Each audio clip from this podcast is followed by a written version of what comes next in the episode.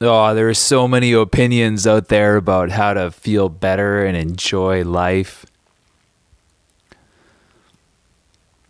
How about this? Just start by covering the basics. You got to cover the basics. It's kind of obvious what they are, and yet not that many of us really check all the boxes.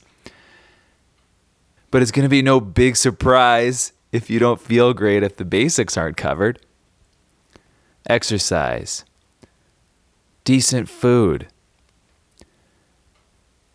You're going to need friends and a community. You have to be a pretty unusual person to not need a community. You know, it can be even just being a regular at a coffee shop. That helps. You're going to want good posture, both for your psychology now, but also so you don't turn into a hunchback. I think that happens anyway. Not sure. You need tasks in life. For example, the job. You need challenge, probably intellectual challenge, but you know, physical challenge. Challenge. You need to be trying to accomplish things in some way. Could be a little hobby that you have.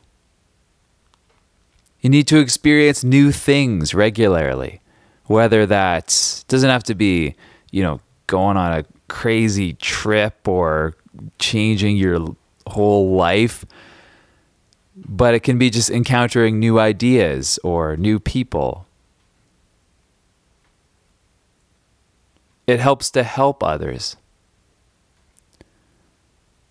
You know, try to help someone every day. Try to have something you can write down where you help someone out at the end of the day. You can write that down. The basics. It's hard to enjoy life without them, especially exercise, friends, moderate intellectual challenge, and probably also helping others. No big surprise if life isn't going well if the basics aren't covered. but hey, we're trying. Kind of. And there's a lot of advice out there, so good luck. Thanks for listening, and I'll be back with another one tomorrow.